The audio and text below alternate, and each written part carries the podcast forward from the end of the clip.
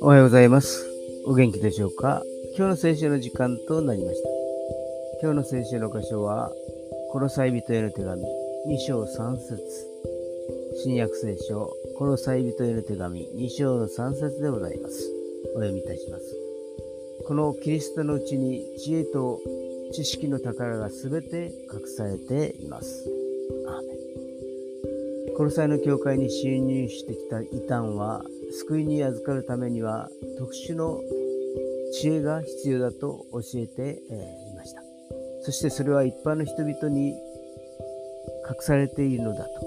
それに対してパウロは誠の知識はキリストの中に隠されており、そしてそれは掲示されているのだと書いているのです。すなわち、開いて示されているのです。